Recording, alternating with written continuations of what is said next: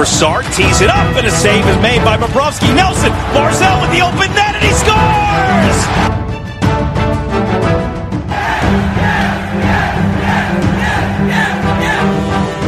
Hi, and welcome to the Locked On Islanders podcast, part of the Locked On Podcast Network, your team every day. I'm your host, Gil Martin. I'm an Islanders columnist and historian, and I wrote the book Ice Wars, which covers the complete history of the Islanders' rivalry with the Rangers from 1972 to the modern era.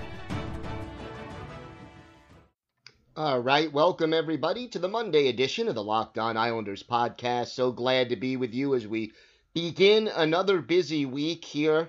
And I'll tell you, for the New York Islanders, the offseason is sort of been like hurry up and wait. And fans need to understand that their patience will pay off in some way. I, I still believe that if a move can be made, Lou Lamoriello will find a way to get it done.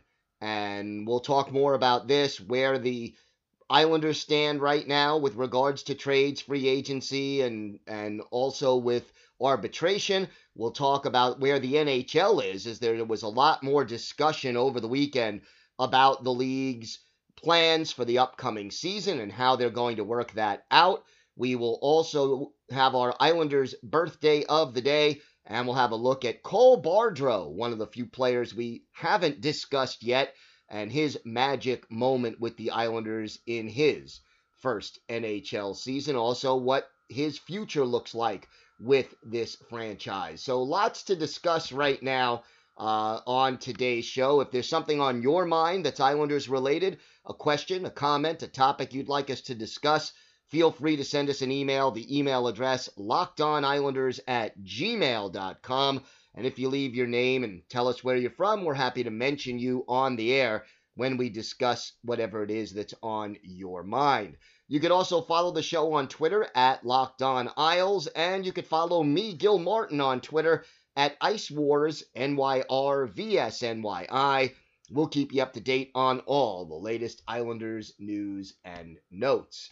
All right, so the weekend, a lot of discussions out there about the NHL and what it's trying to do. And I'll tell you, the more you hear about this and the more that they think, you have to believe that there is very little chance that the National Hockey League will be able to play an entire 82 game schedule this season.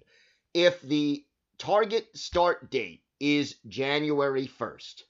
And if the NHL more or less has to award the Stanley Cup before the Olympics get underway, then the odds of them actually playing that full 82 game schedule, you know, that's a very big time crunch. And the other issue is this what we don't know about COVID.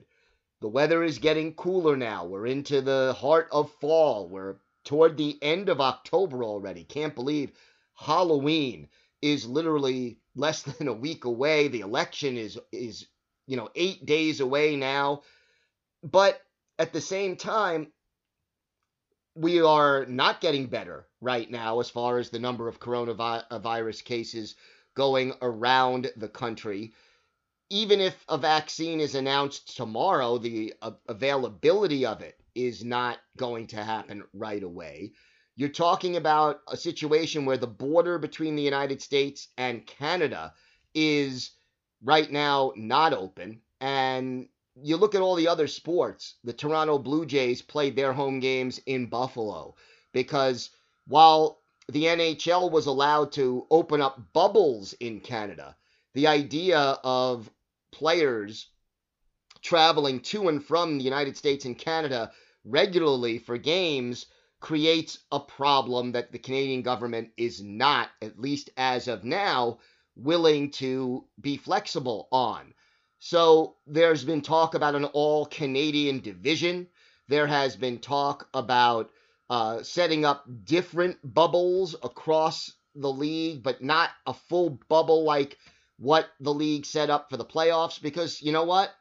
It's one thing to ask the players to give the the league a month, two months, depending on how deep your team goes into the playoffs, and to isolate themselves and be with only their teammates and et cetera, et cetera, but not see their families. But it's another thing to ask them to do that for you know, January, December for training camp, and then January, February, March, April, May, June, and into the beginning of July, if a team goes on that long playoff run, the players are not going to be willing to do that. You still don't know where fans will be allowed in the stands, if they'll be allowed at all, how many would be allowed. Some locations are probably going to be in better shape than others at different times, as we've seen over the course of the pandemic so far, you know, initially New York and New Jersey were among the hardest hit areas. Then it went down there. Then you had the big surge in Texas, Florida, Georgia, you know, those states. Now you had a bigger surge the last couple of months in the Dakotas and Iowa and Wisconsin. And it, it, it seems to sort of take turns traveling around right now. In other words, there's a lot of uncertainty that the NHL is going to have to address. And here's what Bill Daly, the uh, deputy commissioner, said to The Athletic over the weekend it's a totally different challenge than the playoffs were. And it requires a whole bunch of different considerations that I think probably, in some respects, are more challenging than any return to play plans. You need to gather as much information as you can you need to take as much time as you can, and you need to make the best decisions you can. It's going to be a challenge, but there are options we can pursue, and hopefully we pick the right ones. Gonna be tough. Going to be tough. I think what we'll see is probably something in the realm of a 50 to 60 game season. Probably some temporary realignment of the divisions while, you know, all seven Canadian teams will probably be in one division, and then you have to try to figure out how to work the rest, and, and you'll probably do it more or less geographically, and then maybe hope that you can find uh, one city in each division that will be able to host some games at a given time and maybe rotate those sites. But it's a difficult situation. The players have already agreed to put you know, defer 10% of their salaries for this season, put another 20% into escrow. So they're already down to 72% of their salaries as written in their contracts. And I guarantee you the league is going to ask for more concessions from the players, especially if there are no fans or reduced fans in the stands for part or all of the season. Lots to be worked out, but I think we're looking at a 50 to 60 game season because the one thing the NHL does want to do is return to a normal schedule and a complete schedule with fans in the stands as quickly as they possibly can.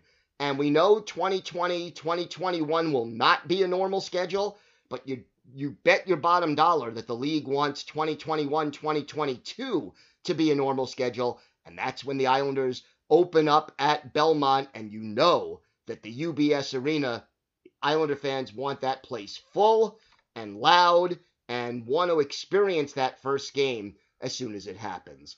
All right, we're going to talk a little bit more about the Islanders' current situation with free agency and arbitration and all of that. We'll have our Islanders' birthday of the day and or look at Cole Bardreau. Lots more to get to on the Locked On Islanders podcast. Folks, you've heard me talk about it before. If you want to try the best tasting protein bar ever, you've got to try a Built Bar. It now comes in 18 amazing flavors, all of them covered in 100% chocolate. And unlike so many other protein bars, they taste great. They have a nice texture. They're easy to chew. Look at these six new flavors apple almond crisp, carrot cake, cherry barcia, lemon almond cheesecake, caramel brownie, and cookies and cream, which is my personal favorite. Built bars are low calorie, low sugar, high protein, and high fiber. If you're on the keto diet, this fits in perfectly. Let's talk about the coconut almond flavor. 18 grams of protein, just 180 calories, only 5 grams of sugar, and 5 grams of net carbs. Right now, go to builtbar.com, use the promo code locked on, you'll get $10 off your next order. That's promo code locked on for $10 off at builtbar.com.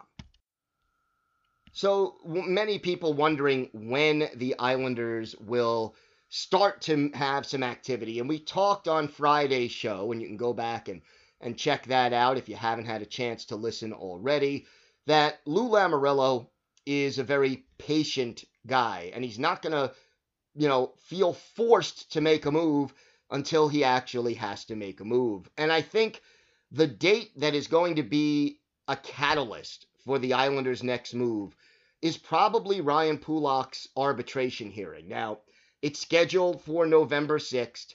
And look, if they get a deal done with Ryan Pulock before then, that may speed the process up. If they get a deal done right before the hearing, that would also, you know, give Lou Lamoriello a better idea of what exactly he has to work with financially. And once you get Pulock, you know, signed and and have certainty with his numbers, then you know exactly how much room you have left to negotiate with Matt Barzal, and you got to figure that out later on. But right now, I think that once you get that Pulock deal done, a couple of other things start to fall into place for the Islanders, and we'll see what happens. But you know what? I, I think one thing that is possible. And I did mention this uh, on Friday. The Islanders may go into the season without making that big move to bring in a goal scorer. And maybe you wait until February or March or closer to the trade deadline. Let's say that's sometime in April, where uh, you have a better idea as to how many fans are in the stands, what the cap is going to be like in the future, uh, injuries are taken into account. Where your team is in the standings is taken into account. Whether or not some of the younger players, whether it's a, uh, an Oliver Wahlstrom or uh, or a Kiefer Bellows, uh, you know, if they come into camp and and get the job done and increase the scoring on this team, if Anders Lee bounces back and has a better season putting the puck in the net more like he did two years ago than last year, all of these are factors that, again, Lou Lamoriello, because this team is built from the goal out, they have depth at defense. They've already shown they can win without that sniper. And we'll see whether or not that November 6th date for the arbitration hearing ends up being a catalyst for the New York Islanders and Lou Lamoriello to get things started. All right, time for our Islanders birthday of the day. This one is a little obscure, but we've got to wish a happy 70th birthday to former Islanders left wing Walt Ledingham. Ledingham only played a grand total of 15 NHL games in his career. Was originally drafted by the Blackhawks in the fourth round of the 1970 draft. Spent two seasons at the University of Minnesota Duluth and played nine games for the Blackhawks in 1972 73. Came over to the Islanders, played two games for the Isles in 74 75, and four games for the Isles in 76 77. We're going to go back and look at his best game as an Islander. And, you know, Ledingham is one of those guys who was an all star at the AHL level, but was not quite good enough to consistently get the job in the NHL where he would stay with his big club. Look, scored 30 goals in only 76 games for the New Haven Nighthawks in 74 75 when they were the Islanders farm club. Added 29 goals for the Rhode Island Reds another Islander farm club at that time in 76 77 had 86 points that year in 73 games. But the Islanders were deep and talented, and he never really found a home. So his big game, uh, his only point as an Islander, December 17th, 1974, at the Checkerdome in St. Louis. Islanders taking on the Blues. Billy Smith in goal for the Islanders. The goalie for the Blues, John Davidson. Islanders getting on the board first. Clark Gillies, his sixth of the year from Bert Marshall and Craig Cameron at 513. 1 0 Islanders. That's how it was after one. But in the second period, well, the Blues got hot. Pierre Plante, his 11th from Chuck Lefley at 228. Then future Islander Wayne Merrick got his 12th unassisted at 407, 2 to 1 Blues. Garry Unger, probably the Blues' best player back then, got his 17th from Craig Patrick and Barclay uh, Plager at 537. And in a little more than three minutes, the Blues had put up three goals and took a 3 to 1 lead. They weren't done. A minute 11 seconds later, Pierre Plante, his 12th from Bob Plager and Ace Bailey at 648 all of a sudden it's four to one. But the Islanders get back into it. Bob Bourne, his eighth from our Islanders' birthday of the day, Walt Ledingham at 13 14, and the Islanders were within two. That's how it stood after 40 minutes. Blues four, Islanders two. Garry Unger gets his second goal of the game from Craig Patrick and Claude LaRose at 427 to make it 5 2, but the Islanders do answer back.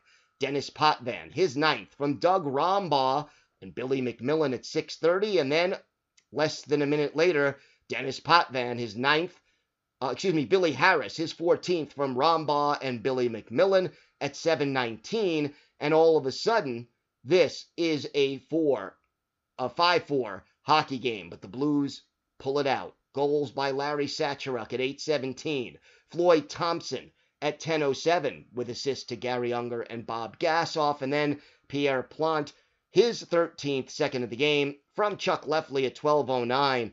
Unfortunately, the Islanders dropped this game 8 to 4. Islanders outshot 37 to 28 in this contest. So 29 saves for Billy Smith in a losing cause.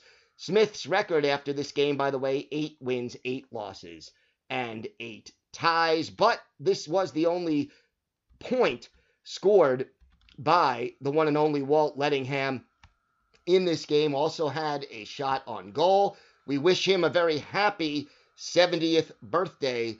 He is our Islanders' birthday of the day. All right, when we come back, we'll talk about Cole Bardreau, his season with the Islanders, his future as well. Lots to get to still on the Locked On Islanders podcast. All right, so today we take a look at the season that Cole Bardreau had and, you know, Bardreau was a great story. And I'm not going to sit here and tell you that uh, Bardreau is a, going to be an integral part of the Islanders going forward. But look, here's a guy who is now 27 years old and had not played yet in the National Hockey League, wasn't drafted, spent a lot of time, you know, in the minors. First played four seasons at Cornell University. Uh, always a steady performer there. Then was signed by the Lehigh Valley Phantoms, which is the Flyers AHL affiliate. And look, his best season, he twice had 30 points uh, for Lehigh Valley. 13 goals in 2015 2016 was his high. Ends up signing with the Islanders organization in time for uh, last season. Splits time, spends most of the season with the Sound Tigers. 38 games in Bridgeport, two goals, four points, and was a minus 13. Gets called up to the Islanders in October, stays with the team for nine games at the time, picks up his first NHL assist in the Islanders' win over Philadelphia on October 27th. All of this, by the way, part of the Islanders' 17 game point streak. So, you know, Bardreau comes in, gets the job done, and the Islanders are still winning consistently. Finally, the big moment comes on November 5th of 2019. Cole Bardreau up against the Ottawa Senators, goes in on a breakaway and is pulled down, ends up with a penalty shot, scores his first NHL goal on the penalty shot.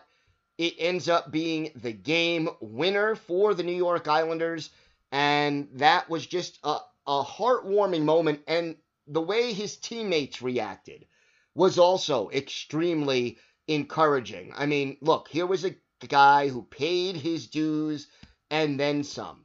Four seasons of college hockey, and then four and a half seasons, really, of minor league hockey. Finally gets his big chance and gets his first NHL goal on a penalty shot.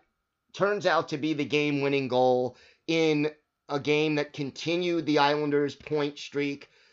And that was just a great thing to watch for Cole Bardreau. And I, I think that overall, you know, while Bardreau is probably going to again be in Bridgeport this year, he is probably going to have a similar role in that, you know, if injuries strike, especially on the bottom six forwards, he will probably get called up.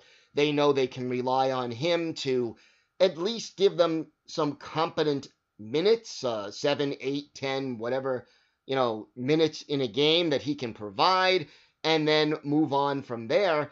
Uh, after the first nine games, Bardreau got sent back down, played one other game for the Islanders. That was on uh, February 13th. So about a month before everything shut down, when the Islanders were in Nashville, Bardreau was up and played in that game. Never had more than two shots on goal in a game. His best game physically, a five hit game against the Lightning in just seven minutes and 58 seconds worth of ice time, blocked a shot, and, uh, you know, was pretty average, I would say, overall in the faceoff circle. So I think going forward, Bardreau is again going to be that role player who fills in when necessary, uh, but spends most of the season in the AHL. But you know he's reliable. You know what you're getting. He'll work hard. He'll be physical. He'll play well in his own zone. And Cole Bardreau is the kind of guy his teammates like him, and he can fit in to the Barry Trotz system very, very well. And that makes him an asset for the Islanders organization. And then, in addition, when you look at things in the AHL, he can be a leader, a veteran leader on that uh, Bridgeport Sound Tigers team, and they definitely can use all the leadership they can get. All right, we'll be back tomorrow with more of the uh, news concerning the New York Islanders, and we'll continue looking at the last few players we haven't talked about just yet, including some of the biggest names on this Islanders roster. We have a new show every Monday through Friday. We drop it a little after midnight, 12:25 a.m. Please subscribe to the show. That way, it'll be in your podcatcher of choice as soon as it drops. And uh, if you're enjoying the show, please give us a five star rating and a review. That helps other Islander fans find the show and helps us grow the Locked On Islanders family. Stay safe, everybody. Have a great day. And of course, let's go, Islanders.